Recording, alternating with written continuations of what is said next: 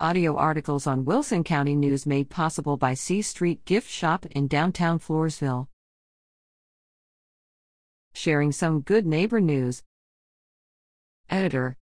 Recently, I was doing lawn work across the street from Koepp Chevrolet in La Vernia. While I was near the street, a nice slash new white SUV pulled up beside me and stopped. I was startled a little as I was wearing my headphones and using the leaf blower. I saw a young man in the passenger seat, smiling, braces showing, and holding out a $1 bill. I took off my headphones and he said, I'd like to give this to you. Merry Christmas. I'm sure I looked surprised and said, Are you sure? Thinking to myself, perhaps someone else needs it more. He said, Yes, I'm sure. I took the $1 and said, Thank you, young man, you just made my day. This young man gave me more than he realized. I often struggle to see the best in others. I'm much more cynical than I want to be and tend to be pessimistic when it comes to how others treat strangers.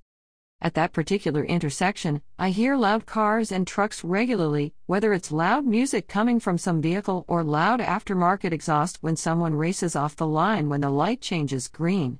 I wonder why those people feel the need to disrespect others. It depresses me to witness those situations. But now I have a new experience to remember. Young man and his mom, who is setting a fantastic example, you gave me more than a $1 bill. You gave me hope. And hope can change lives. Hope is what kept some POWs alive for years in Vietnam. Hope keeps cancer patients fighting the good fight. Hope keeps couples together when times are tough. And hope can inspire this guy to see good in others.